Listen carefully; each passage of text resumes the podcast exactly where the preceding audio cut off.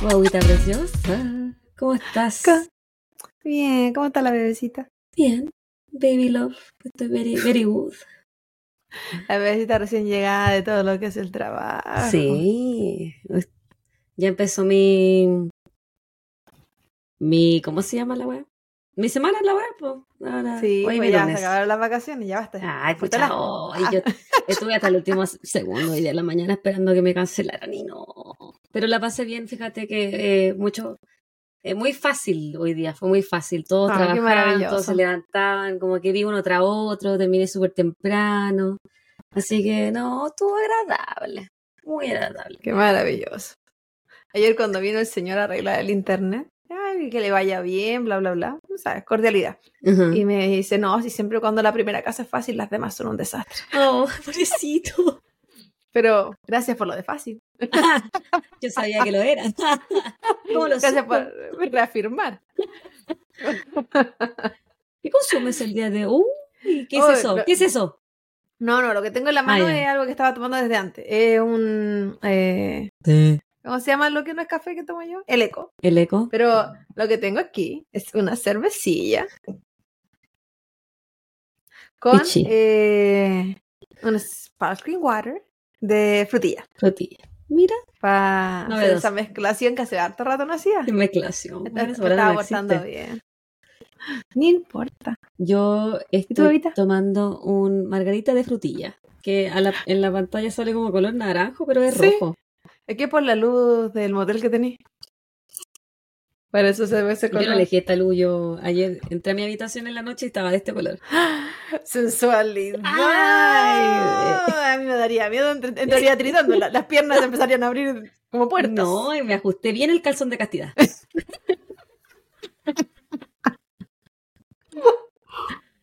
No, sí. Está peligrosa la cosa. Sí, yo con esa luz. La wea que se quedó con esta luz puesta, pues este color. Sí. Y aunque viviera sola y se pone esa luz sola y ¿qué va a suceder? Es Moulin Rouge. Empezó a hacer el pasito de Cristina Aguilera abajo y todo. Y donde la Karol G ahí, empieza a tirar el suelo. Karol, empieza claro. Con la Shakira. ¿Qué contáis? Gaya, guachapelá, ahora que grabamos una vez a la semana, estamos podemos contar más cosas. Claro. Esta semana, ayer hice un cumpleaños a mi mamá. Ahora que habíamos conversado la semana pasada que se venía a cumplir la Jime. Yo lo celebré también.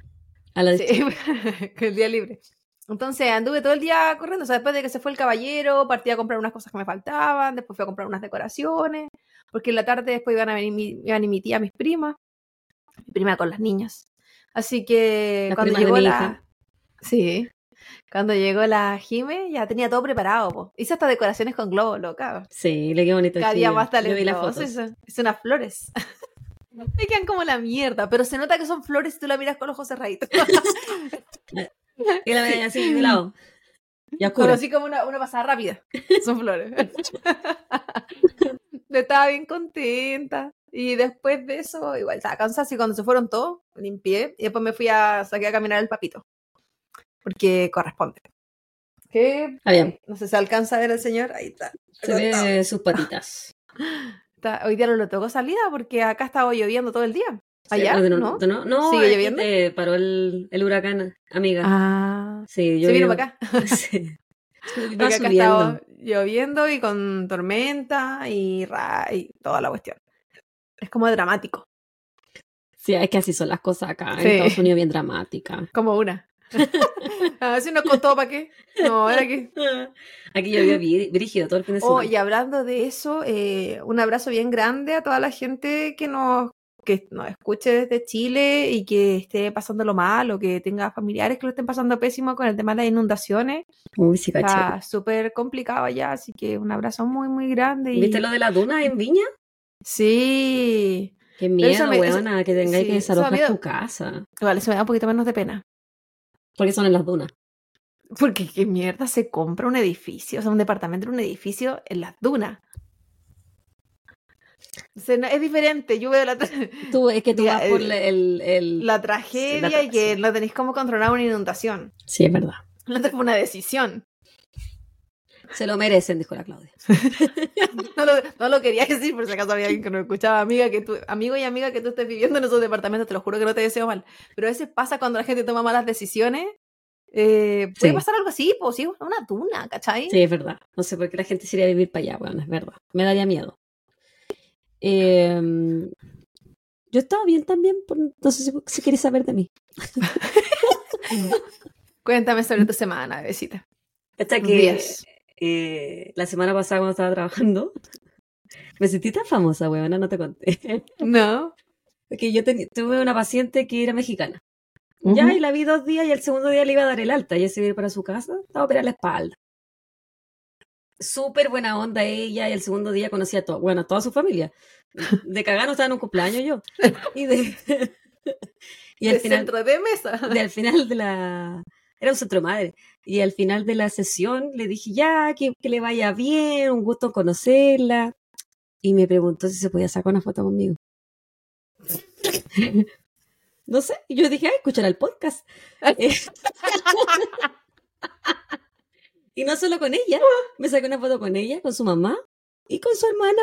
Oye, pero ¿qué clase de Britney eres? Y yo dije, oye, yo pensaba, menos mal que ni maquillada, güey. ¿Eres que no vas a TV? Dije, ay, pensarán que yo soy como que la CEO de todo. Me sentí pero extremadamente famosa y dije, lo tengo que haber hecho bien. Si se querían sacar una foto conmigo. Que saber lo que era para tirarte dardo en la casa de alguna wea. No, sí, yo lo hice bien.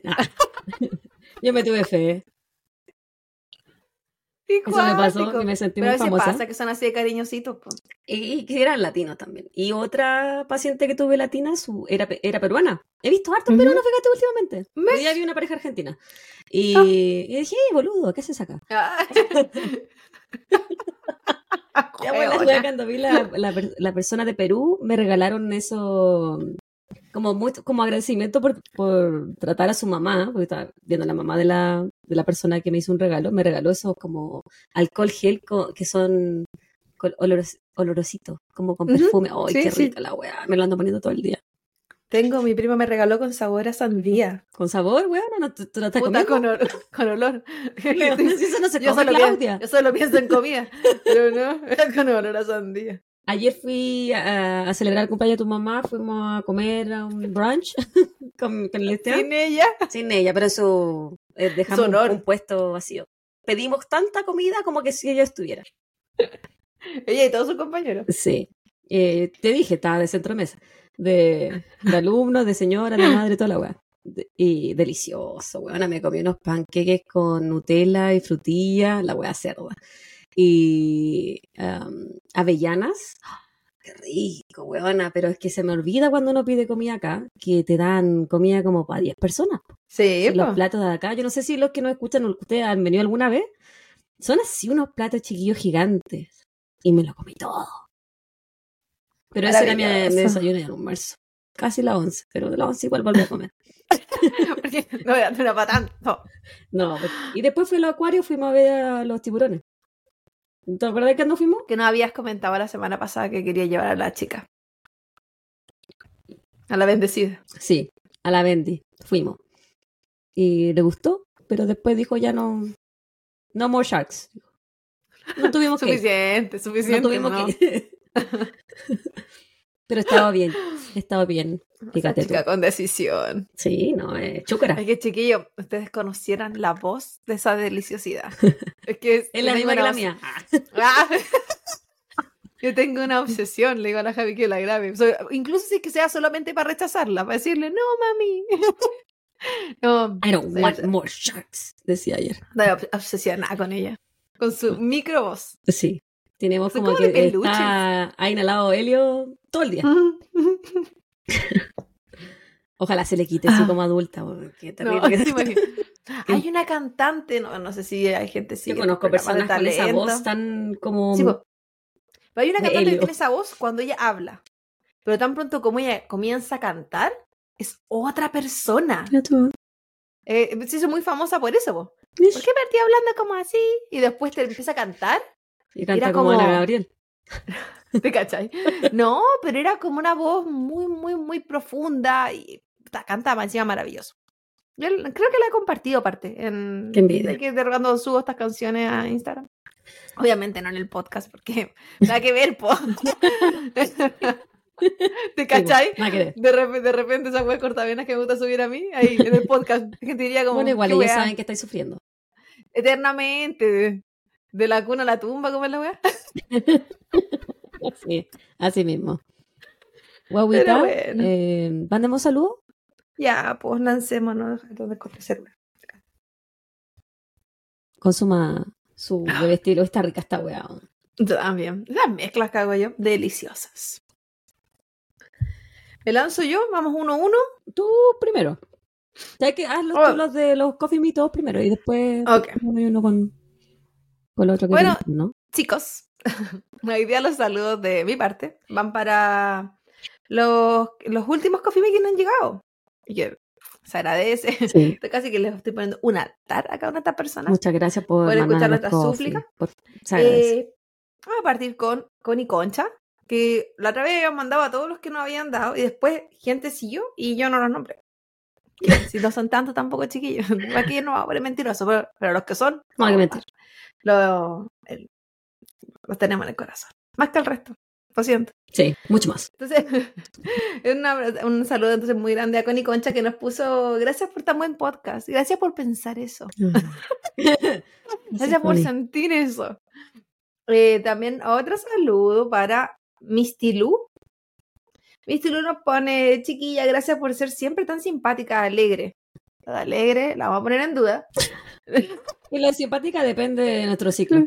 Sí, las mejores compañías en mis horas de trabajo, sigan así. Muchas gracias por permitirme acompañarnos en tu trabajo. Yo siempre me pregunto de repente qué trabaja la gente que no puede escuchar, pero... Yo también escucho podcast, y es cuando estoy... Es cierto horario, sí, vos. Yo no trabajo, Y no escucho. No escucho, no. De repente ando buscando qué escuchar. Toda la semana digo, esta semana mando las aplicaciones, porque tengo que arreglar el currículum para poder mandarlo. Y tengo las páginas, tengo separados los lugares donde quiero aplicar, y tengo ya, esta semana lo mando. Pero yo creo que es tan grande mi negación y rechazo interno. ¿A trabajar? Sí, que por eso no lo hago. Bueno, y me niego eternamente. Pero no, después veo cómo me baja la cuenta, porque chiquillos lo ahorro, no duran para siempre, y no me dieron tantas becas también. Todavía no me alcanzan las becas para mantener a mí y a mi familia. No fue suficiente. Y estaba esperando hasta el final que apareciera otra, porque como te van aceptando de separado, y no, pues me gané 2 nomás, el semestre pasado habían sido 3. Pero ahora las 2 son una vez más que lo que me había dado una del semestre pasado. Entonces, igual como que casi que compensó, pero no es lo mismo. Pero bueno, igual hay que trabajar, porque las enfermedades del papito no se pagan solas. Otro saludo es para C. Zambra. Cristian Zambra. El Cristian. Y si bien aquí no me deja leer el mensaje, sé que él nos puso un mensaje, porque me había llegado al correo, diciendo que él no estaba seguro si es que esto no iba a llegar porque había sido un cupón que él le había llegado de PayPal en algún momento de su vida. Querido Cristian, sí nos llegó. Sí. Yeah. Así que, chiquillos, revisen su PayPal, si es que no se tienen cupones, láncense los cupones para acá. Sí, denle nomás. Revisen sus cositas. Yo también, eso me hizo pensar, sí, como yo también tuve cupones alguna vez. Voy a ver. Mándame a mí misma. Sí, bueno, me lo puedo mandar a mí misma, si rehueona. Si la web está conectada a mi PayPal. Y el último saludo es para Sol. Ella también nos escribió después por interno para contarnos que no había mandado esto. Así que un abrazo muy, muy, muy, muy grande. Y después tuvimos una conversación aparte. Así que sí. Un abrazo muy grande a todos los chiquillos que nos han apoyado, que nos están ayudando a, ¿cómo se llama? A hacer crecer esto. Porque finalmente todas las donaciones que hemos recibido, después la Javi las utiliza para hacer promoción. Y así le aparecemos a más gente. Y porque en verdad eso, no es como que... vamos a vivir de esta chiquilla, no nos volvemos locas. Y no es como que va a comprar seguidores, pero es como que tú le pagas al logaritmo para que te muestre a más gente que según ciertas características que la Javi elige, son personas que podría gustarle lo que nosotros hacemos. Y por eso, cada cierto fin de semana nos pegamos crecidas de 500 nuevas personas. gracias a las promociones que ustedes han apoyado a que se pague, y a la vez gracias a el aporte de la Javita, porque hay que decir que la Javita es la que paga esa weá. Sí, yo soy la executive producer de esta weá. Sí, yo pues soy solamente la empleada. Si le hemos aparecido en Instagram, y si así nos descubrieron, es por lo mismo, por las promociones que hemos hecho. Así que muchas gracias por su aporte. No se le olvide que puede seguir aportando las veces que usted quiera, porque es ilimitado. Sí, piensa, hoy día no te veo una micro. Le voy a regalar esta micro a la chiquilla que está escuchando. No, es esta weá que la gente piensa que le hablo, po. Y no le estoy hablando. Es el reloj de las Javitas, que todo es muy inteligente para ella. Demasiado. Lánzate, pues, bebita. Ya. Mi saludo es para Andrea, 4 Ojos Paz, en Instagram. ¿Andrea de las mías? Andrea. O de las mías también. Sí. Hola nuevamente, les escribía nuevamente para decirles que me encanta escucharlas, me río mucho y les quería recomendar un caso medianamente reciente de Chile. Es el caso de Ilse Ojeda, carabinera chilena que tuvo un pésimo final. Quizás ya lo conocen, pero quería dar mi pequeño aporte. Muchos saludos a ambas, me hacen más ameno el día. Saludos a Papito y a la Venti. XD. Sí, ya. Papito ahí le mandó una movita de cola. Siempre atenta, Papito. La Venti dijo, I don't want it. La Bendy entregó alguna negación, algún rechazo. Está muy chucra. Sí. Mi siguiente saludo es para Ney Javi. Hola, Oli, Javi y Clau. Quería saludarlas y felicitarlas por el increíble trabajo que hacen con el podcast. Empecé a escucharlas a principios de junio de este año. Son una gran compañía en mi camino a la universidad y en mis almuerzos. No puedo evitar sonreír con cada historia que cuentan al principio de cada capítulo. A pesar de que a veces hablamos como solamente que la Claudia está sufriendo y sobreviviendo. Ella se ríe de tu tristeza. Y yo también me río. Entonces, ¿qué hay que reírse, la miseria humana? Definitivamente es uno de mis momentos favoritos del podcast, además de la relación del caso. Gracias por hacer más alegres las mañanas y las tardes con su energía. ¿Qué energía, amiga, si nosotras estamos como muriendo de a poco? En este momento estoy terminando la segunda temporada y estoy emocionada por empezar la tercera. Muchas gracias y muchos saludos desde Chile. Así que ojalá algún día llegues a la cuarta y escúchese tu saludo. ¡Ay, verdad! ¿Te acuerdas que antes, cuando partíamos el podcast, teníamos que conversar así como para partir con la energía arriba? ¿Te acordás? Porque no queríamos estar así como, hola, ¿cómo estás? La idea de que tenemos como más... Ahora, en general, nosotros nos reímos apenas nos vemos las caras. Esa es la verdad. Sí. Tenemos algo que nos miramos y nos da risa. Pero es un poco más fácil. Pero sí. A veces que uno necesita ese extra push. Sí, antes me acordaba que... No sé por qué te acordé que tenía pegada esa canción del festival, así como todos arriba. Sí, me acuerdo. La tuve pegada tanto tiempo, era muy estúpida. Dale. Y mi último saludo es para Cami Fernanda o Canfersu. Hola, chiquillas. Las tenía hace rato en Instagram, pero comencé a escucharlas hace poco. Me encanta el contenido. Aún no escucho todos los episodios. Yo creo que eso quiso decir. Pero si es que no han hablado de este caso, quisiera pedirlo, jiji. Es el caso de la familia Lawson. Hace un tiempo salió en un documental de Netflix que se llama 28 días paranormales. Saludos. También soy de Quillota, jajaja, aguanten la espalda, vamos, Quillota, conchetumare. Una ciudad creada con cariño. Como decía el papá de la Pati. Ciudad pujante. Quillota me encanta, Quillota. Yo volvería a vivir a Quillota, cagar la risa. Me encuentro maravilloso. Es un lugar muy bonito para visitar. Como... Yo nunca viví ahí, pues no sé, pero me gustaba ir a verte, la pasaba bien. Pero es que la compañía, pues, así una es muy entretenida. Sí, me gustaba eso que no había como que existiera todavía los taxis. Porque en Valparaíso también el taxi era vender tu cuerpo para tomar uno, por lo caro. No sé, nadie tomaba taxi, pero sí, como que hay que llamar al taxi radio. El radio taxi. Taxi radio, tío, es la buena. La buena. La buena. Pero sí, era encantador, Quillota, es encantador. Me gusta mucho. Tranquilito. Aunque mi familia ya no vive en Quillota. Ahora mi familia toda vive en La Cruz. Vi la verdad, sí, nunca vivieron. Weona, yo nací en Quillota y morí en Quillota. Que la yo vivía en el paradero como en el 8. Último paradero. Yo vivía en el paradero 8, en el límite de Quillota con la Cruz. Literalmente tú cruzabas la calle y estaba ahí en la Cruz. O sea, hay gente que decía el paradero 8 de la Cruz, hay gente que decía eso. Sí, pero yo vivía en Quillota. Eso dice ella. Por ahí. Yo vivía en Quillota. Y ahora mi familia vive en la Cruz. Un saludo para la gente de la Cruz si es que alguien nos escucha. Arriba las paltas. Deliciosa. ¿Estamos listas? Yo estoy lista, dispuesta, preparada, ya. Chiquita. Ya, Claudia. Hoy día te traigo un tema. Estoy en fire hoy día, weón. Hoy día sí, la pega te subí. Sí, yo no sé qué pasó, porque no es como que me comí un dulcecito antes de llegar. No, no, estoy como en el éxtasis mismo. Deseo porque me pagan esta semana. Qué bonito momento. Más, hace tanto rato, hace tanto que no lo vivo. Hoy día en la noche, hoy día a las 12 me pagan. Ah, oh, sí, pero qué maravilloso. Eso es lo más bonito de trabajar. Es lo único. Bueno, lo único. No, pero que era como esperar los viernes en mi caso. Era como ansiosa. O el jueves money, la noche. Money. Era bonito. Aparte que cada vez que me pagan estoy más cerca de juntar mi meta adquisitiva para irme de esta ciudad.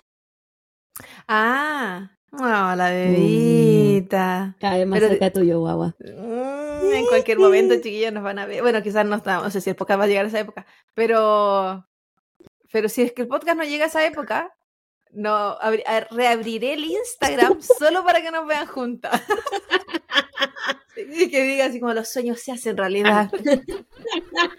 Bueno. Ya ponte seria, ya ponte seria. Oh, voy a sufrir. No creo. O sea, no vaya a estar feliz tampoco, pero no hay que reírse. Porque la próxima semana tú sí. Zapa. En Estados Unidos existe una larga historia contra el terrorismo, ya sea este de origen nacional o internacional. Durante casi 2 décadas, un genio ermitaño mantuvo al FBI tras sus pasos. Utilizando los servicios nacionales de correo para enviar bombas artesanales, logró eludir a las autoridades. Sus ataques en un principio parecían no tener conexiones el uno con el otro, lo que llevó al FBI a invertir más de $50 millones en su captura, convirtiéndose en ese momento en la búsqueda más costosa de este país. Hoy día, y tomamos en consideración las peticiones que nos hicieron durante el último en vivo que querían hablar de ataques terroristas, hoy día les traigo uno de los terroristas nacionales más importantes de este país, Ted Kaczynski. El conocido como Unabomber. Sí, a mí me gusta este caso. Es interesante, muy interesante. Muy interesante. Hay mucho gris, yo encuentro en las cosas que... sus motivos por hacer las cosas, yo los comparto, más no la forma. Es que eso te iba a decir, yo lo admiro, pero no significa que se lo aplaudo. Claro. Pero también lo entiendo. Bueno, Teodoro John Kaczynski nació el 22 de mayo de 1942 en Evergreen Park, Illinois. Sus padres, Wanda y Teodoro, ambos eran polaco-americanos, criados como romano-católicos, no tengo idea lo que es eso, pero yo lo voy a decir nomás, que luego se convirtieron en ateos. Ted era el mayor de 2 hermanos y su hermano David era 3 años menor. Cuando Ted era solamente un bebé, se enfermó de gravedad y sus padres tuvieron que llevarlo al hospital.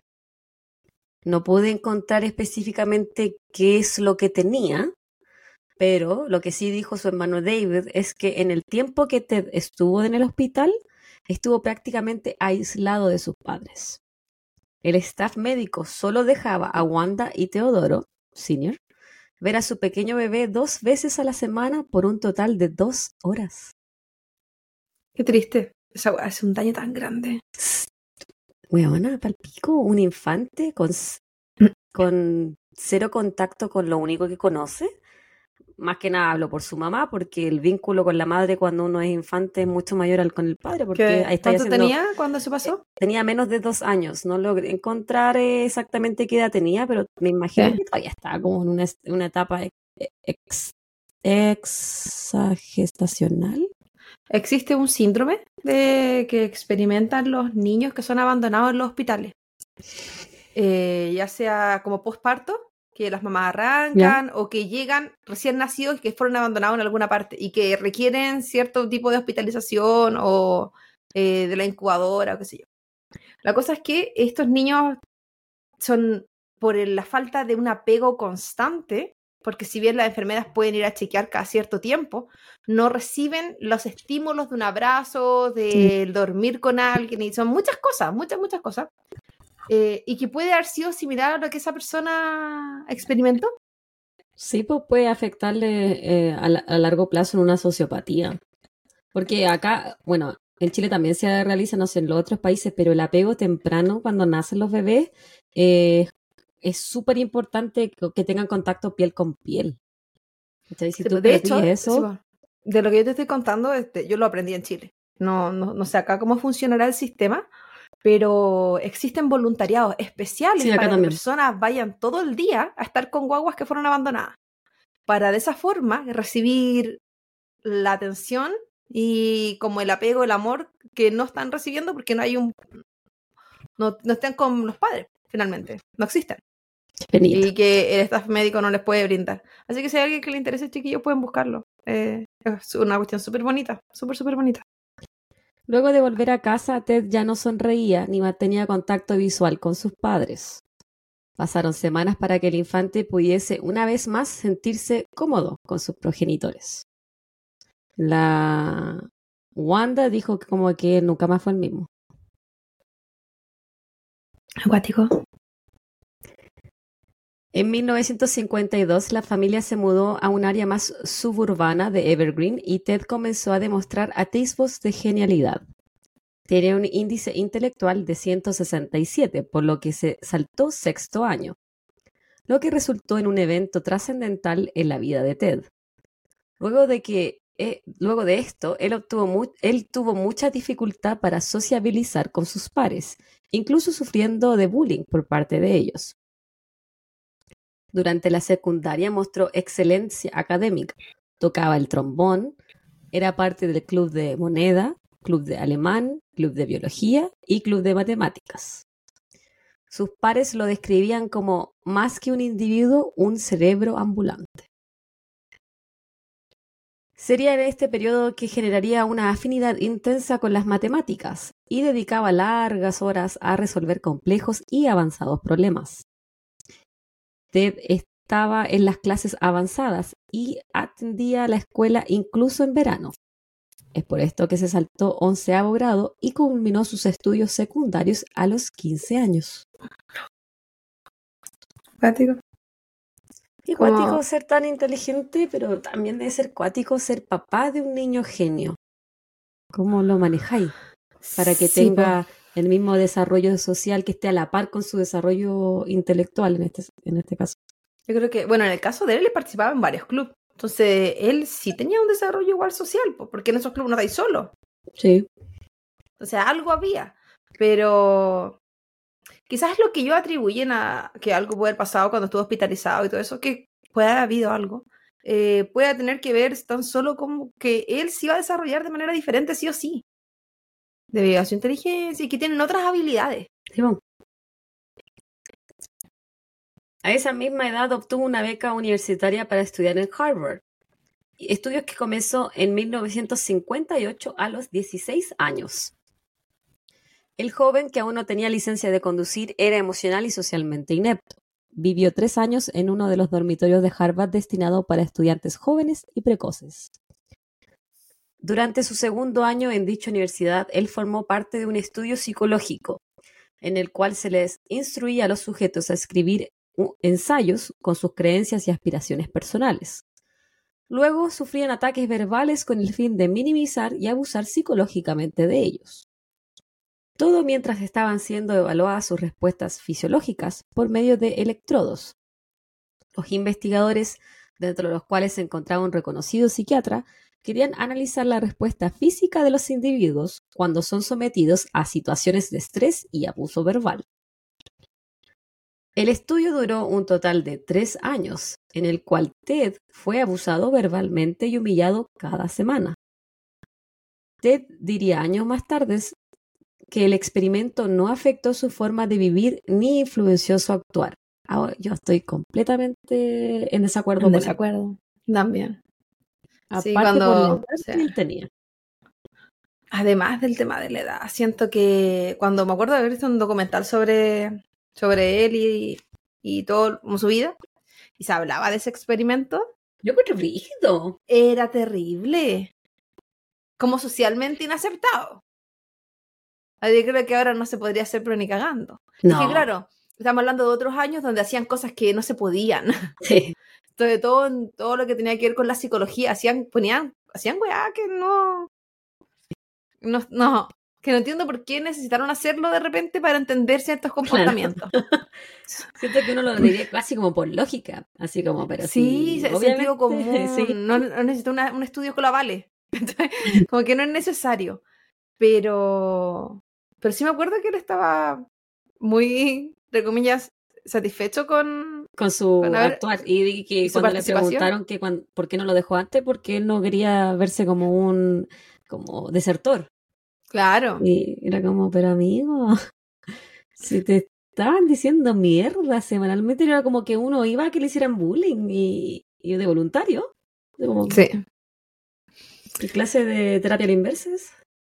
¿Qué clase de trabajo? Yo trabajé en un lugar así. Es lo que yo aguanté 6 meses, no sé cuánto aguantó él. 3 años, po. Cacha. Él estaba perfecto para mi pega anterior. Kaczynski se graduó en 1962 con un Bachelor's de Arte en Matemáticas y ese mismo año comenzó a estudiar en la Universidad de Michigan. Ahí continúa teniendo severos problemas para sociabilizar y nulas habilidades para hablar o entablar cualquier tipo de relación con el sexo opuesto. Es durante su tiempo en esta universidad que Ted comienza a fantasear con tener un cambio de género y convertirse en mujer. Incluso escribe en su diario haber hecho una cita con un psicólogo de la universidad para hablar de un eventual cambio de género. Por algún motivo, él decide no seguir con esta idea y nunca va a esta cita. En su diario, él también escribe que este es un punto de inflexión en su vida y el primer momento en que fantasea matar a otro ser humano. Es que sí, Payo, necesitaba ayuda. Psicólogos que hablaban en el documental que vi, que es el documental de Netflix, el Unabomber, en sus propias palabras, voy a hablar muy bueno, mucho mejor de lo que les voy a decir ahora. Los psicólogos decían que él en realidad no quería convertirse en mujer, sino que quería ser mujer porque él no podía entablar relaciones con mujeres. Entonces, si eso no lo podía hacer, su solución más fácil era él ser una mujer. Claro, no tenía que ver con un deseo sexual o un deseo claro, de no me siento cómodo con mi propio cuerpo. Claro, no. Eso no se llama, no es dismorfia, ¿cierto? ¿Cómo se llama cuando no están, cuando sienten eso? ¿Disformia? Sí, algo así es. Perdone, amigos que no estén escuchando. Sí. Si hay alguien que es trans, disculpe la ignorancia. No sí. Recuerdo las palabras. Nosotros todo lo que decimos no es por maldad, es por ignorancia. Sí, sobre todo. En el 64 obtuvo su máster en matemáticas y en el 67 su doctorado. A fines de ese mismo año, Ted se convirtió en el asistente de profesor más joven de la Universidad de Berkeley en California a sus 25 años.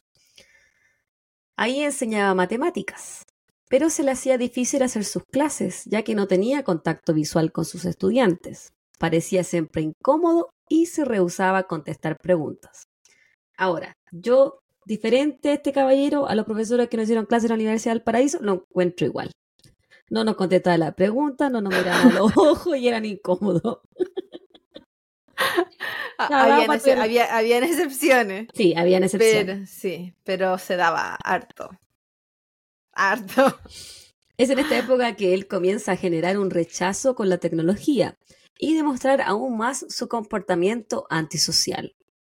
Sus mismos colegas los describían casi como patológicamente tímido. ¿Patológicamente tímido? ¿Cómo llamar a alguien introvertido? Pero, o como decir, enfermo introvertido. Enfermo tímido. Sí. Estos eran motivos para que fuese mal evaluado por sus alumnos. Luego de 2 años, Ted presentó su renuncia al decano de forma inesperada, y a pesar de los intentos que realizaron los académicos porque él se quedara en su lugar de trabajo, Ted no titubeó en dejar de trabajar en aquella universidad. ¿Él tenía a alguien cercano? Su hermano era la persona más cercana que él tenía, y su mamá y su papá. Bueno, después el papá fallece, pero como que hasta ese momento era la familia, pero él igual no les decía cosas. Yeah.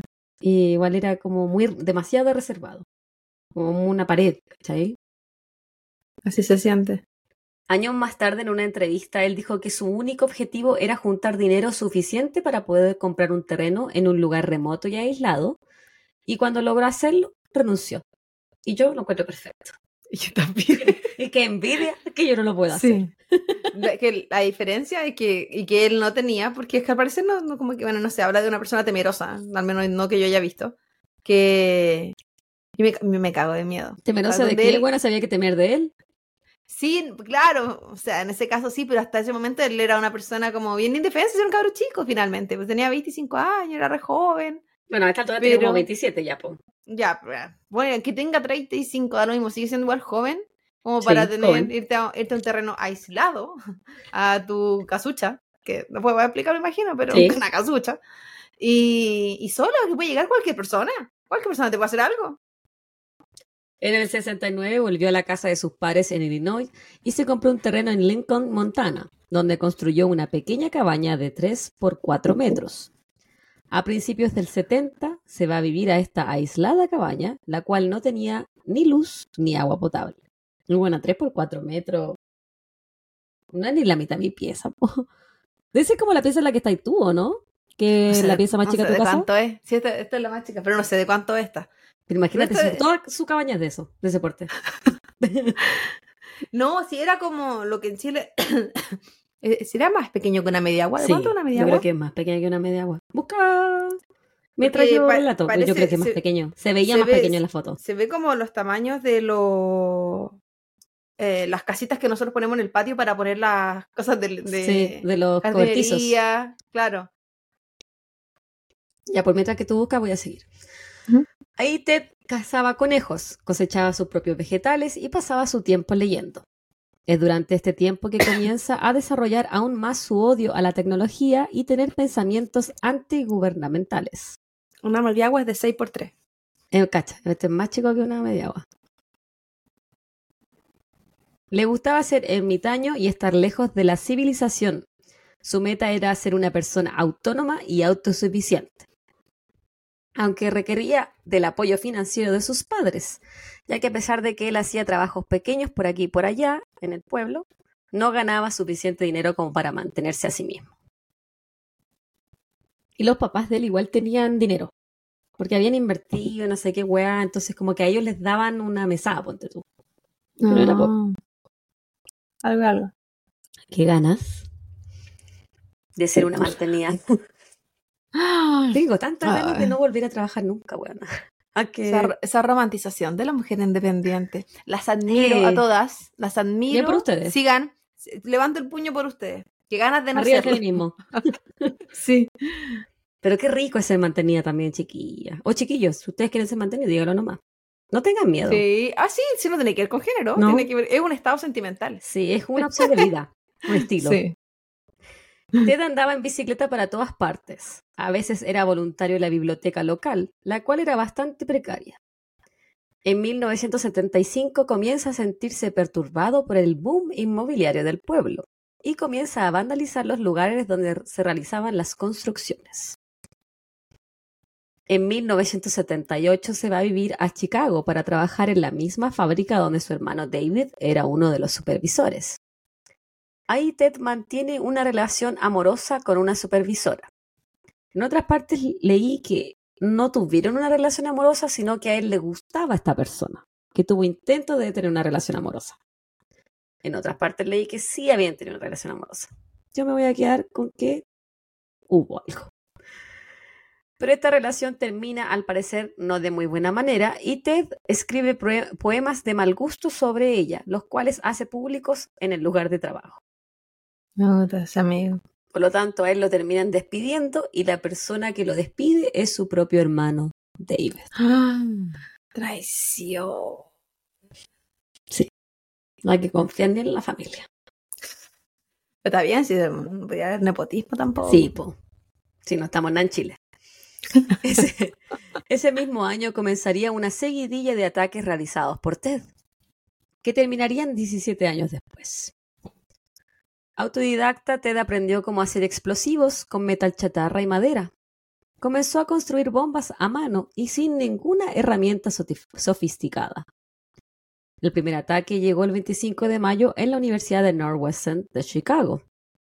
Él dejó un paquete en uno de los estacionamientos con fecha de retorno a un profesor del Instituto Tecnológico de aquí en la universidad.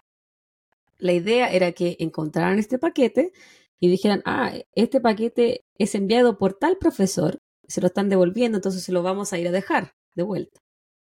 Pero el paquete lo encontró Terry Marker, un guardia de seguridad, quien sufre heridas menores cuando este paquete explota de forma parcial al ser levantado del suelo. La segunda bomba es en el mismo lugar, el 9 de mayo del 79. Esta vez la bomba es dejada sobre una mesa. Es mucho más pequeña que la anterior, del porte de una caja de cigarros. No de un paquete de cigarrillos, sino que la caja donde vienen como los 12 paquetes de... o no sé cuántos vienen, 10. Sí, no sé. Cuando la abren, explota, pero hiere a una persona, John Harris, un estudiante. Las bombas son amateur y no muy sofisticadas. Como dije, Ted estaba recién aprendiendo a fabricarlas y utilizaba chatarra que sus vecinos tenían tirada para construirla. Porque donde él vivía, que era un pueblo súper rural, tenía muy pocos vecinos, los vecinos que estaban a grandes distancias, y eran todas personas como que trabajaban en la construcción, en la leña, entonces tenían maquinaria, dejaban leña tirada o metal, entonces él agarraba todos los compros y hacía sus bombitas. Yo no sé igual dónde lo... Bueno, sí, vi fotos de adentro de su casa, pero no sé yo cómo él administraba el espacio, porque de verdad que era muy, muy, muy pequeño. Tiny home es una cagada al lado de él. No, sí. Imposible. Porque aparte que no la tenía bien distribuida, sino es que como que tuviera una organización maravillosa adentro. Como con estantería en la estantería de la estantería, ¿no? Porque era como hecho muy artesanal todo. Sí. Bueno, él mismo construyó la cabaña con su hermano, po, y en una parte, hace muchos años lo leí, ahora no lo encontré cuando estaba redactando esta weá, que se supone que la cabaña, porque era de esa así como triangular, era matemáticamente perfecta, se supone. Oh. Y tenía así una mini ventana, la weá era muy oscura, era como sí, de hartado, llena de hongo, me imagino, de musgo. Sí. Sí, porque no estaba hecha ni con aislación, no, ni nada. De verdad era muy básica, muy, muy, muy, Lo más básica posible. Y que uno piensa, igual terrible para la zona, porque no estamos hablando de una zona que en invierno sea un invierno amigable. Claro, no es como acá, allá hay nieve, mucha nieve. Sí, entonces eso es lo más complejo, pensar que él estaba pasando un invierno que no sé cómo lo pasaba adentro. Tenía una bosca, ¿o no? Sí. Creo que tenía una bosca. La tercera bomba llega el 15 de noviembre de 1979 en el vuelo 444 de American Airlines. Por segunda vez, Ted utiliza el sistema de envío de paquetes por correo para sus ataques. Esta bomba estaba diseñada para que a cierta altitud explotara, ya que Ted había construido un altímetro que detonaría cuando el avión alcanzara una altitud y presión barométrica específica. Cuando los miembros de la tripulación vieron que una pequeña parte del avión había comenzado a incendiarse, ellos fueron capaces de aterrizar el avión. Aparte de sufrir mínimas heridas por inhalación de humo, ninguno de los 12 pasajeros se vio mayormente afectado. Ted utilizaba libros de la biblioteca local para elegir a sus víctimas, y diarios también. La cuarta bomba va dirigida a un ejecutivo de United Airlines, Percy Wood, en junio de 1980. La bomba venía en un libro ahuecado, y Percy sufrió cortes y quemaduras en gran parte de su cuerpo y cara. Sin embargo, logra sobrevivir. El FBI, que ya se encontraba al tanto de la situación, comienza a unir hilos. Todas las bombas eran rudimentarias. Todas eran construidas en parte con madera. Entonces realizan una task force o un grupo específico dedicado al estudio y seguimiento de todas estas bombas para atrapar al individuo que atacaba universidades y líneas aéreas. De ahí nace el nombre Unabomb, por University and Airline Bomber. El atacante entonces sería conocido como el Unabomber. Ahí viene su famoso nombre. Sí. Permiso, agüita, un sorbito. Me dio mucha sed. Pero nadie hacía la conexión de, a ver, las personas que han sido tocadas en los lugares han sido nombradas en tal periódico. Claro. O han estado en la palestra por tal razón. Porque era la forma que lo elegía. El siguiente atentado llegaría el 8 de octubre de 1981. Ted viaja en bus desde Montana hasta Salt Lake City, en Utah, con su nueva bomba en sus manos. Este weón se subió a un bus con la bomba en sus manos y viajó horas sentadito. Como quien lleva su pancito y lleva su bomba. Kamikaze es una wea al lado de... Su plan era atacar. Imagínate, la wea pasa por un lomotoro. Sí. Su plan era atacar dentro de la Universidad de Utah. Pero una micro se mueve. Se muere. No la cuenta. La 602 de Villa. No la cuenta. Pero un empleado de mantenimiento la encuentra antes de que esta explote. Y el FBI la logra desactivar para luego analizarla. Durante 1985, el Unabomber realizó otros dos ataques. El primero en la Universidad de Vanderbilt, donde la secretaria Janet Smith terminó con quemaduras severas en sus manos y heridas en su cuerpo. El otro ataque fue dirigido a la Universidad de Berkeley, en California. Recordemos que ahí trabajó Ted Kaczynski. Aquí la víctima fue el profesor de ingeniería Diógenes Angelacos. Él sufrió heridas y quemaduras en su cara y manos. El año siguiente vuelve a atacar a la misma universidad. Esta vez un estudiante de grado, John Hauser, es quien abre la bomba. John perdió 4 dedos de su mano derecha y pérdida parcial de la visión en el ojo izquierdo. Qué penca igual eso. O sea, no, lo penca era, si bien él tenía ciertos destinatarios, qué sé yo, no necesariamente eran las personas que se habían afectado. Sí. Y que no es que la gente mereciera que le explotara una bomba a nadie. Era como que le daba lo mismo en realidad muchas veces. ¿A quién le explotaba la bomba? Yo siento que al principio, en la mayoría de sus ataques, le daba lo mismo a quién le explotaba la bomba. Lo importante era dónde explotaba la bomba. Claro. Porque y ese era su statement. Con lo inteligente que él era, tiene que haber sabido el tipo de daño que iban a ocasionar sus bombas. No, que eran daños, o sea, explosiones menores, ¿cachai? Sí.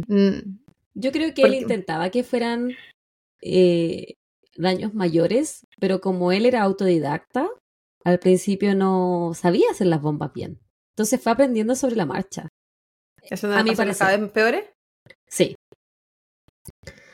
Ted solía poner pequeñas pistas dentro de sus bombas. Por ejemplo, usaba la misma madera tallada a mano. Y ponía pequeñas placas de metal con las iniciales FC, que él perforaba meticulosamente. Estas letras descolocaban a los investigadores. No tenían idea qué era lo que podían significar. Más tarde, el mismo Ted confesaría que FC significaba Freedom Club, que era que él estaba inspirado en un grupo de ambientalistas que se llamaban Freedom Club, entonces es como que lo usaba casi como entre chivo expiatorio y que en realidad él también tenía la misma ideología que ellos. Porque eran ambientalistas radicales igual, que bloqueaban pasos de camiones, que hacían tomas.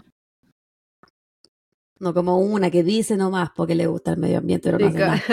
Una que dice, uy, qué malo el smog. ¿Vamos a manejar? Al mismo tiempo, en su cabaña, él escribía una serie de códigos numéricos confesando sus crímenes. Si alguien descubría sus escrituras, no podrían descifrar lo que decía. Solamente Ted podía entender su propia genialidad. su fabricación de las bombas se vuelve cada vez más prolija y comienza a utilizar las máquinas de su vecino Butch Gehring cuando él no está en su casa. Y Butch tenía una empresa de leñas, entonces tenía máquinas como, no sé, como de presas, ¿cachai? Como para cortar madera, para cortar metal, weá, así. Él se iba a meter a la casa de él y la usaba mientras el vecino no estaba. Y era como el vecino más cercano que tenía, po. Incluso él trabajó para este vecino también. La trabajadora, el amigo. En 1985 fue uno de los años donde Ted se encontró más activo. Envió una bomba a una compañía que fabricaba aviones en Alabama, pero esta logró ser desactivada. En noviembre de ese año, nuevamente Ted toma un bus con el paquete explosivo y viaja hasta Utah, y de ahí envía el paquete por correo hacia la Universidad de Michigan. Aquí son dos las víctimas: el profesor de psicología James McConnell, que tuvo pérdida temporal de la audición, y el estudiante asistente de investigación Kiklaus Suino, quien terminó con heridas por escombros y quemaduras. Pero lo más penca que los estudiantes se están llevando la peor parte aquí. Sí, la cagó. Solo por estar.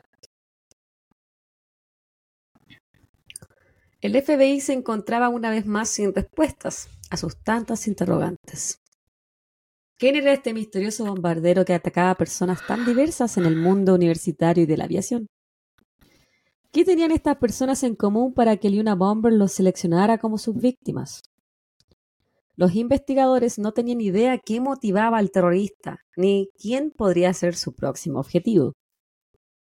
Algunas respuestas llegarían al mes siguiente.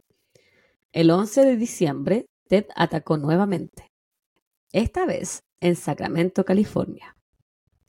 Pero a diferencia de las ocasiones anteriores, esta vez Ted perfeccionó su bomba.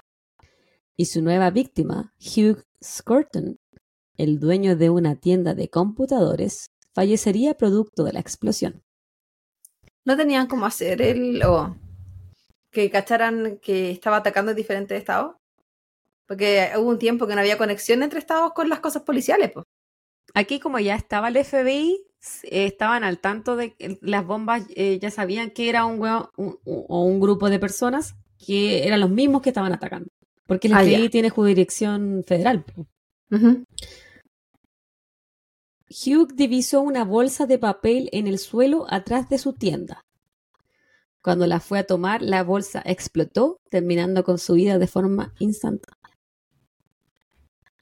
Hugh había sido estudiante de la Universidad de Berkeley cuando Ted hacía clases, y quizás eso puede haber sido motivo para terminar en la lista negra de Kaczynski.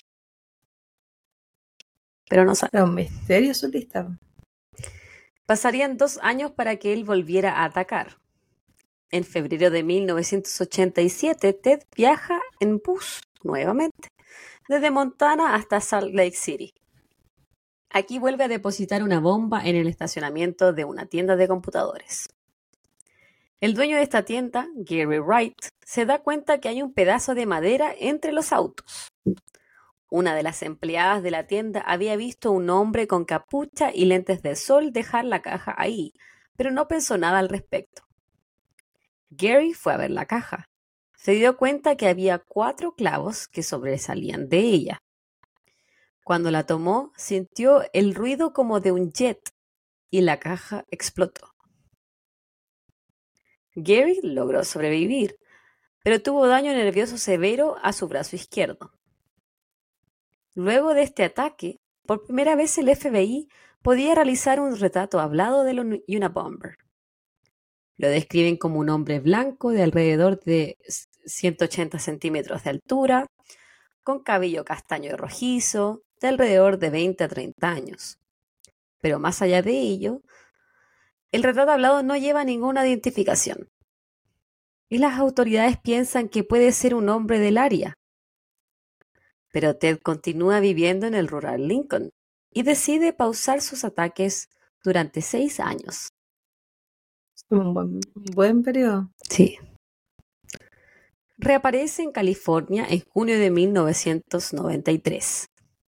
Envía una carta bomba al hogar de Charles Epstein, un genetista que vivía en la ciudad de Tiburón, al norte del estado. El Dr. Epstein se encontraba haciendo un estudio genético sobre el síndrome de Down. Luego de la explosión, él sufre la pérdida parcial de su audición en ambos oídos y 3 de sus dedos son amputados. A pesar de que en ese momento el motivo era desconocido, Ted más tarde revelaría que sus objetivos eran centros de computación o laboratorios genéticos, ya que estos representaban los avances científicos más importantes de la época. 2 días más tarde del ataque a Epstein, Ted envía otra carta bomba. Esta vez su víctima es David Gelterner, un profesor de ciencias en computación de la Universidad de Yale. David termina con heridas y quemaduras severas en su cuerpo, además de daño en su ojo derecho y pérdida del uso de su mano derecha. Miles de pistas inundan a los investigadores. El caso del Unabomber se vuelve la cacería humana más cara en la historia del país. Pero la primera gran pista llegaría del propio Ted. Él le envió una carta al New York Times, la cual fue redactada en una máquina de escribir. En ella, Ted dice ser un grupo de anarquistas y asume la responsabilidad de todos los ataques. De esta carta no obtienen ningún tipo de evidencia forense, llámese huellas digitales, ADN, detalles específicos del tipo de papel, de su procedencia, del tipo de máquina de escribir. O sea, ¿lograron determinar qué marca era el papel y qué tipo de máquina de escribir era? Pero nada que llevara a decir, puede ser esta persona. Demasiado inespecífico. Sí. Lo que sí logran determinar es que hay impresiones de escritura en la hoja. O sea, alguien había escrito un mensaje en un papel que pusieron sobre el papel que utilizaron para escribir la carta. Entonces, cuando le pasáis como el lápiz mina, así, se veían las letras. Y el mensaje decía, llama a Nathan R., miércoles 7 p.m. Este es el primer error que el Unabomber ha cometido en años. Por lo tanto, los investigadores realizan una rueda de prensa nacional. Aquí piden a todos los que conozcan a un Nathan R. o sean un Nathan R. que se comunique con el FBI. Nathan R. tendría la respuesta de quién es el Unabomber, lo que puede llevar a identificar por qué esta persona iba a recibir la llamada. ¿Cachai? ¿Cuántos millones de Nathan R. habían? Dijeron que eran como demasiado. No dijeron miles, pero al final, después de que miles de Nathan R's dijeran yo soy un Nathan R o yo conozco un Nathan R, como que ningún Nathan R tuvo una llamada de teléfono al miércoles a las 7 p.m. Entonces, estábamos hablando, es como que ya te creo en una comunidad chica, como un colegio podía ser algo así. Idiota. Un país, weón, un país. Un país, pues, weón, que deporte un continente. Absurdo. En diciembre de que lo bueno, yo creo que trataban de agarrar lo que fuera. En diciembre del 94, su siguiente víctima sería el ejecutivo de una compañía petrolera, Thomas Moser, en New Jersey. Ted, nuevamente, utiliza los servicios postales nacionales y le envía a Thomas un paquete del porte de una cinta de VHS. Thomas, al recibir el paquete, lo abre en su cocina y muere instantáneamente producto de la explosión. Y creo que su esposa y uno de sus hijos estaban en la casa. Pero a ellos no les pasó nada. Pero igual, obviamente, traumático. Sí. Luego de este ataque, Ted corta toda comunicación con su madre y hermano. Y por medio de carta les pide que no le vuelvan a escribir nunca más. En su cabaña lee al filósofo anarquista francés Jacques Ellul y se entusiasma a darse cuenta que hay otras personas en este mundo que comparten su pensamiento antitecnológico. Yo también de cierta forma lo comparto, soy adicta a mi celular, pero de cierta forma lo comparto de que la tecnología nos está arruinando como raza humana. Era crítico de varias cosas, ¿no? Tenía una filosofía igual bien... Era radical. Sí. Por eso le gustaban los grupos radicales. Pero no sé qué tanto él habrá visto, porque él se aisló del mundo igual a temprana edad, po. Sí, po. Su única meta era aislarse del mundo. Sí, po. Y acabarlo. Uno a uno. Pero no sé qué tanto él vivió o vio como para poder decir una mierda. Claro. Porque siento que tenés que experimentar cosas para llegar a esa conclusión. Y él igual se aisló, como decía antes, súper joven. Bien precoz. Es que lo hizo todo precoz. ¿Qué tanta injusticia vivió? ¿Qué tanta injusticia vio? O quizás eran las cosas que vio desde que estaba en su casa cuando chico y venía desde siempre con un pequeño odio al mundo. No sé, bueno, también porque decían que la familia era como así, normal. Una familia normal, urbana, papás trabajadores, que no ofrecían ningún tipo de abuso. Sí, pues. En el 95, Ted le envía una nueva carta al New York Times. Esta vez el texto es de 3 páginas. Aquí se acredita el asesinato de Thomas Moser y dice que continuará con sus ataques, a menos que se publique su manuscrito, el cual habla de la destrucción del sistema industrial.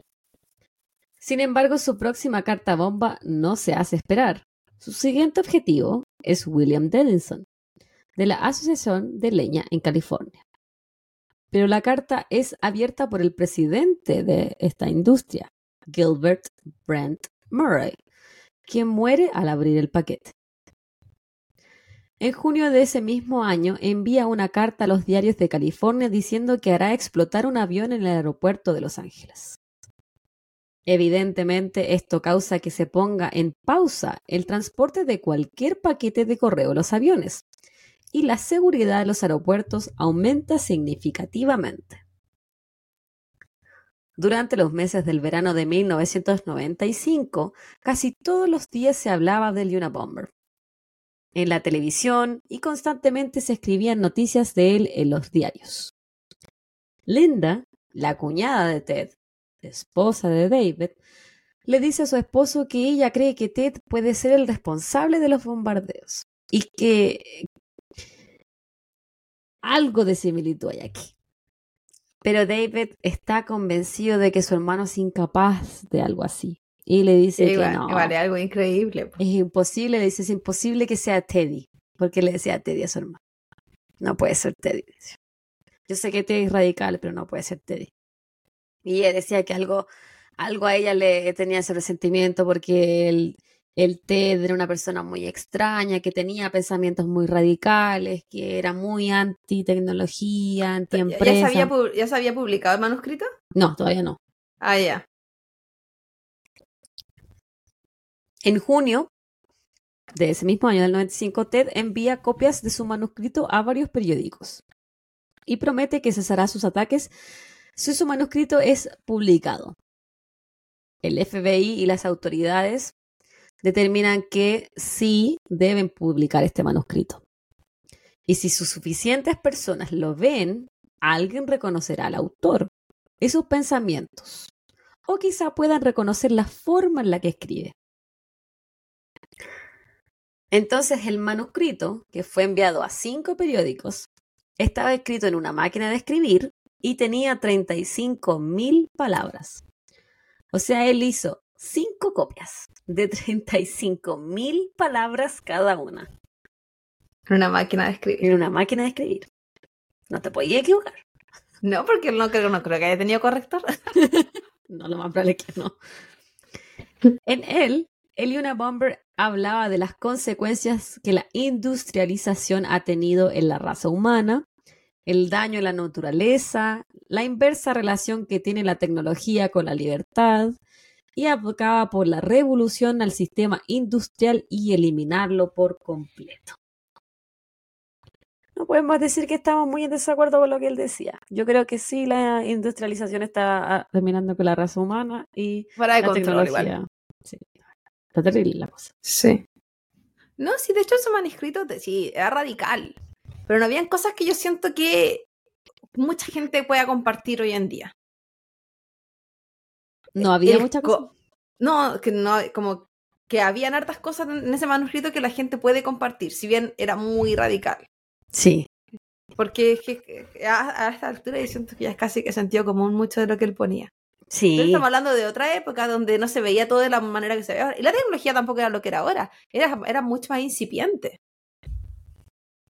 Luego de que sí, porque en esa época, en el 95, no había celulares, por ejemplo. O sí, bueno, sí, sí había. Nosotros no teníamos acceso a los celulares, pero no había smartphones.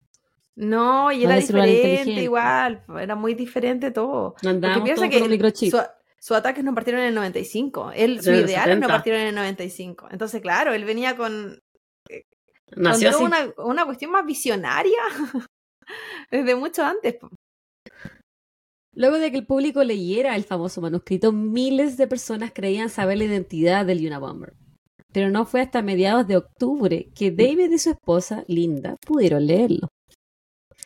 Ellos vivían en un pueblo muy pequeño, donde se vendían pocas copias del manuscrito. También era un poquito más alejado de lo que es ciudad ellos también. Por lo que tuvieron que ir hasta la biblioteca local para poder leerlo desde un computador. Linda dijo que luego de que David leyera los primeros párrafos quedó boquiabierto. El autor tenía ideas muy similares a las de su hermano. Linda le sugiere a David que se contacte con Susan Swanson, una investigadora privada, para que comparara el manuscrito con las cartas de Ted hacia David.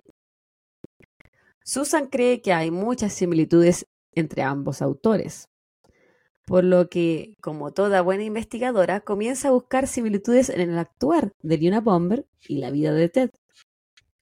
Dos conexiones que se encuentran son las universidades donde estudió o trabajó Ted y lugares que habían sido atacados, la Universidad de Michigan y la Universidad de Berkeley.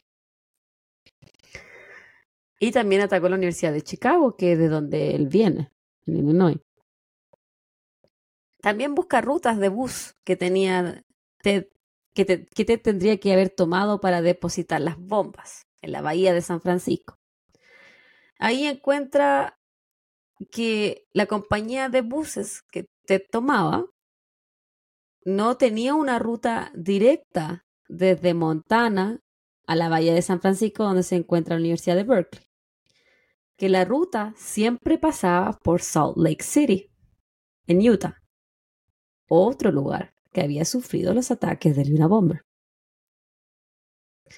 David entonces se encontraba en la encrucijada más grande de su vida. De no hacer nada, y su hermano sí era el Unabomber, más gente inocente moriría. Si decidía denunciarlo y lo sentenciaban, lo más probable es que David sería responsable porque su hermano fuese condenado a la pena de muerte. Al final decide comunicarse con las autoridades, quienes ya tenían el nombre de Ted como uno de los posibles sospechosos. De 2.417 personas a las que el FBI estaba investigando seriamente, Ted era el número 2.416. En algún momento iban a llegar a él. La madre de David y Ted cayó enferma en el hospital, y David debió viajar hasta Chicago para visitarla. Mientras estaba ahí, encuentra cartas antiguas de Ted, entre ellas un manuscrito de 23 páginas que parecía ser una versión primitiva del manuscrito del Unabomber. Este documento es enviado a la Task Force del FBI, quienes determinan después de un análisis lingüístico que Ted y el Unabomber, sin duda, son la misma persona. Sin embargo, no tienen evidencia más allá del escrito, por lo que determinan que deben analizar la cabaña de Ted por medio de una orden de allanamiento. Para esto solicitan la ayuda de Butch Gehring, el vecino de Ted. Le piden que realice un video del terreno que rodea la cabaña de Kaczynski. De esta forma pueden determinar cada vía escapatoria que Ted puede tomar y cuáles son los lugares donde ellos deben hacer guardia, por así decirlo. A principios de abril de 1996, mientras la Task Force del FBI se prepara para el arresto de Ted, ejecutivos del canal de televisión CBS le indican al director del FBI que tienen conocimientos de la identidad del Unabomber y que van a hacer pública esta noticia. En menos de 24 horas, el FBI entonces se tiene que conseguir una orden de allanamiento. Decenas de agentes viajan a Lincoln, Montana, incluyendo un equipo SWAT. El 3 de abril en la mañana se acercan 3 hombres a la cabaña de Ted y tocan su puerta. Cuando Ted les abre, lo agarran y lo esposan. La noticia causa un frenesí en la prensa, quienes no titubean en apuntar a David como el responsable de identificar a su hermano. Algo que afectó mucho a la familia Kaczynski, quienes habían sido asegurados por el FBI que permanecerían en el anonimato. Y cuando lo encuentran, él realmente se ve como un ermitaño, pues como un weón flaco, chascón, barbón, cochino, con la ropa rota, así como... Sí. Como que se ve como un indigente casi. Una persona que vive en situación de calle. Uh-huh. Pero es que yo digo, ¿dónde se bañaba? ¿Cuándo fue la última vez que la verdad echaba agüita al cuerpo? No, yo creo que en el verano nomás se bañaba. Decían como que él se escondía así como 3 meses y se dejaba chascón y barba y de repente pum, estaba como más limpio. Y ahí era cuando iba a atacar, cuando iba a dejar las bombas, que sería como un poquito más presentable, como más ad hoc con la sociedad, y después se volvía ermitaño otra vez. Creo que es súper peligroso igual vivir con uno mismo nomás. Es que la mente te come, pues, weón. Es que la mente es demasiado maricona. Yo no podría ir conmigo misma sola, sin nadie más. Porque... En la nada, más encima. En la nada, pues sí, pues eso voy. No, yo ya me dice, no sé. Mataba a la gente, ¿sabes? Yo creo que cualquiera en esa situación, sí. Corres el riesgo de ser un criminal. Y te volvís loco, yo creo. Pues si el ser humano es un animal de sociedad. De interacción interpersonal. Sí, es muy difícil. Ese nivel de aislamiento es imposible que sea sano jamás en la vida. En la cabaña de David se encontraron diversos elementos.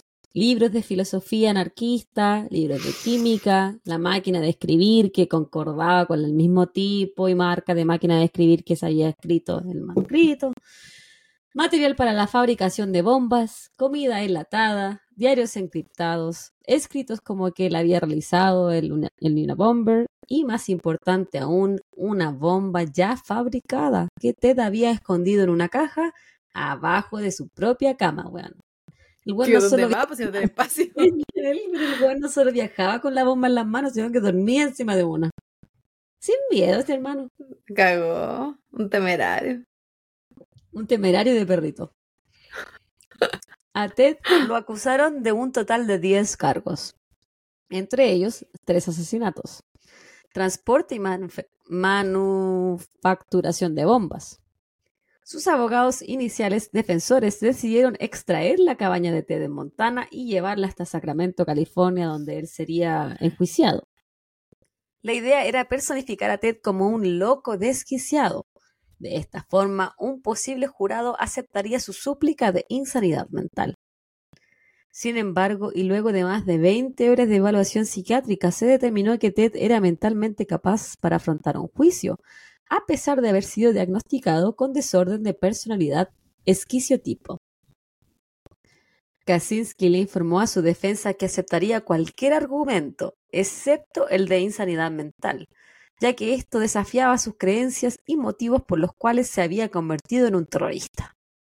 Sí, porque le estaban tratando de decir que él no... Loco, que no sabía lo que hacía. Él no estaba consciente de lo que estaba haciendo, y él quería que supieran que él estaba consciente, porque él tenía una misión. Una visión de vida. Tenía... ¿Cómo se llama ese manuscrito? Uh-huh.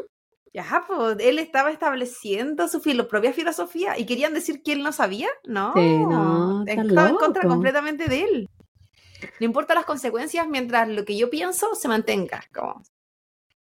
Pero sus abogados solo tenían pensado tomar esa dirección. Y por lo que Ted intentó despedir a sus abogados e intentar defenderse a él mismo. Pero como el juicio ya estaba pronto a comenzar, el juez le informó que no era posible. Y esa misma noche, Ted intentó suicidarse. El 22 de enero de 1998, Ted se declaró culpable de todos los cargos que se le imputaban, y su sentencia fue que el resto de su vida lo pasaría tras las rejas. A pesar de que más tarde él intentó retirar su admisión de culpabilidad diciendo que había sido cohesionado por el juez, la Corte de Apelaciones mantuvo su condena. ¿Qué habrá querido hacer eso? Si él sabía. No sé.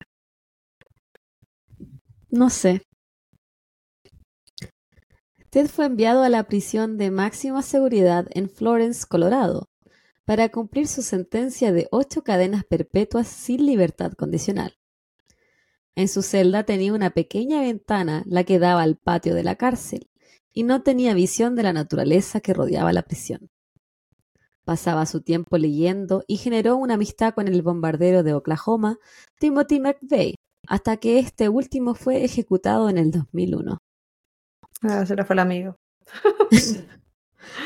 En el 2021, Ted fue transferido al Centro Médico Federal de Butner, en Carolina del Norte, luego de ser diagnosticado con cáncer terminal.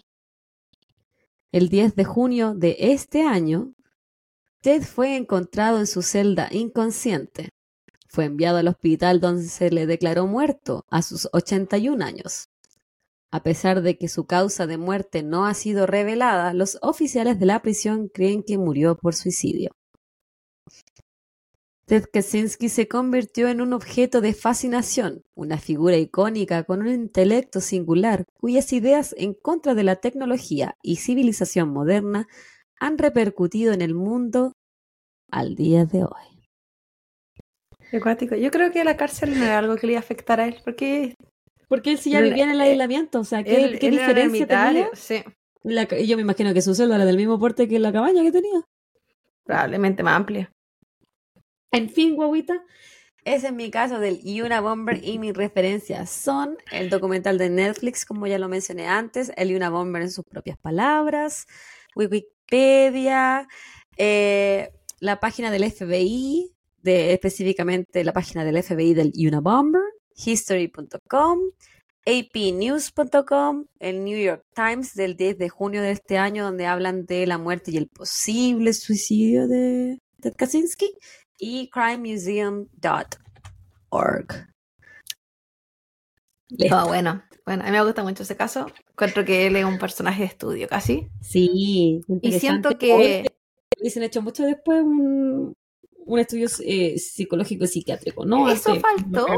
Siento que tuvo hartos años preso como para que lo estudiaran harto. Aparte que era un weón tan inteligente. Sí, no. Él tenía... No, obviamente, una inteligencia social, pero sí era una persona con muchas capacidades, muchas. Entonces, qué triste. ¿Y su hermano en algún momento siguió en contacto con él cuando él estaba preso? Él le negó contacto al hermano. ¡Ah! La traición. Sí, porque cuando salió público que el hermano era el que le había apuntado, cortó, bueno, ya tenían cortada la relación, pues si él le había escrito cartas así como ya no me habla nunca más, y después de eso fue como que no permitió visitas, no permitió ningún tipo de comunicación. Entonces el hermano, si tú lo ves, yo lo he visto en hartos documentales, que él realmente tiene ese conflicto interno, porque decía mi mamá cuando él era chico y le preguntó a su mamá por qué el Ted era diferente. Y su mamá le contó la historia de que el Ted estuvo en el hospital y toda la guay, y le dijo, hijo, tú prométeme que nunca lo vas a dejar solo. Entonces para él, echar al agua a su hermano era romper esa promesa y dejarlo solo a su hermano. Entonces, yo creo que el día que él aceptó y ayudó a construir una cabaña en el medio de la nada, él ya había roto la promesa. La promesa no se rompió el día que lo traicionó. El día que lo dejó libre en algo que uno sabe que no es... Más encima que él sabía, sí, porque esa cabaña, solo, sí, él sabía. El dejarlo solo era abandonarlo, no lo abandones a tu hermano. Pero igual, pues yo siento que es un tipo de abandono, igual andate al medio del bosque, a morirte. Anda nomás. Aparte que el hermano le ayudó a comprar el terreno. Por eso, pues sí, él participó en eso. Él sabía el porte de la cabaña. Sí, él sabía las condiciones que vivía su hermano, yo siento que eso no es sano. Si tú sabes que alguien vive en ese nivel de ser ermitaño, de soledad. Sí, no es sano. Es como que tú sabes que de tu familia... Bueno, nosotras sabríamos. Esa familia no está bien. Claro. Entonces, obviamente piensa, no pondría más ojo. Es su libertad, ¿cachai? Es su estilo de vida diferente al mío. no quiero pero juzgar. Yo puedo aceptar un estilo de vida súper diferente, pero intentaría estar más presente. ¿Cachai? Como... ¿Y si la otra persona no te deja? Pero quizás él sí, no sabemos, que tanto rechazaba sus visitas, si era casi el único ser humano que le gustaba. Pero algo él mantenía comunicación mandando cartas, porque si no hubiese querido, no manda nada. Él decía que, o sea, la esposa del David, la Linda, decía que él, Ted no había querido ir al matrimonio de ellos, porque él la rechazaba a ella. Y ella lo había visto como una vez en la vida, y él le había dicho que no iba a ir al matrimonio, que no quería que se casara con ella. Harta razón tenía, si mira que fue la primera que supo quién era. La traidora, él sabía que iba a ser la traidora. Él era un visionario, sabía cuál era la Judas. Sí. Ni que supiera, acuático. Así nomás con el Ted Kaczynski, po. Un genio que se volvió un poquito loco. Qué acuático el caso. Pero son esos casos que uno... ¿Sabes? Si hay, obviamente hay responsabilidad, hay maldad, y qué sé yo, y hay hartas cosas que no corresponden, porque él hacía lo que hacía sin importarle el daño que causaba ni cuánto lo causaba. O sea, nosotros nos podemos reír y todo de sus o compartir sus ideales, pero finalmente él hacía hartas cosas malas. Sí, mató por harto gente, tiempo. Hizo daño. Sí, hizo mucho daño. Destruyó cosas. Sí. Al final yo siento que tú no puedes ser un ambientalista y predicar sobre conservarnos al mundo y estáis haciendo bomba igual, porque las bombas destruyen, ¿no? Entonces es una, ¿cómo se dice? Te estás contradiciendo.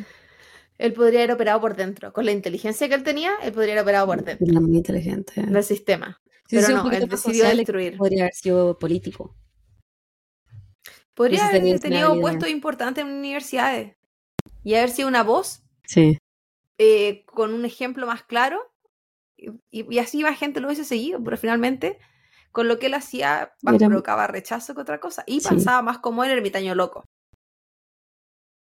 con habilidades para hacer bombas y para la matemática pero bueno, interesante el caso. Si a la gente le interesa, vayan a ver el documental, es re bueno. Sí, y hay muchísimos más documentales también. Hay mucho material de él. Yo traté de hacerle justicia, pero hay mucho material de él. Sí, en fin, chiquillo, no se lo olvide, usted va a nuestro perfil de Copa de Crímenes, en el Linktree, usted le hace clic ahí, la primera nubecita que le va a salir dice su propina en nuestro sueldo, y nos donan los coffee, nosotros somos adictas al coffee. Sí, puede mandar un cafecito que es del valor de una micro, $1. De la micro, claro. $1. Y ya sabe, si es que no nos sigue todavía, vaya, asegúrese que nos está siguiendo en Spotify, que nos asegúrese que nos está siguiendo en YouTube. No importa que no nos vea en YouTube, vaya y hágalo. Y lo mismo, ponga me gusta, algún comentario, hola, lo que sea, para que el algoritmo haga lo suyo y le aparezcamos más personas, ya sea en Instagram, en YouTube, en Facebook, si es que desde ahí nos ve o desde ahí nos encontró. En Spotify, recuerde, 5 sí, 4 no. 5 sí. Han estado bien con los 5 días. Sí, se han portado bien. Sí. Pero vaya, aproveche, entréguese y comparta, pues comente y mándenos ideas si es que quiere o lo que sea. Usted sabe que estamos atentas a responder. Estamos siempre los más amigos aquí en el Copa y Crímenes Club. Y estamos siguiendo sus recomendaciones, chiquillos, esta temporada. Estamos tratando de ser mejores en ese sentido. Sí, tenemos varias ideas, vamos a ver qué pasa cuando, como le comentaba a alguien que no había escrito, una de las amigas del podcast, poniéndonos el parche de antelería, nos lanzamos solamente con uno a la semana, pero vamos a ver cómo se nos da la cosa. Tenemos ideas para hacer que la semana no se le haga tan larga, porque los mal acostumbramos entregándole mucho contenido, así que vamos a ver qué hacemos para compensar un poco, pero ahí estamos viendo. Ahí estamos. Así que cuídense mucho. Nos vemos pronto. Chau, chau. Bye, bye.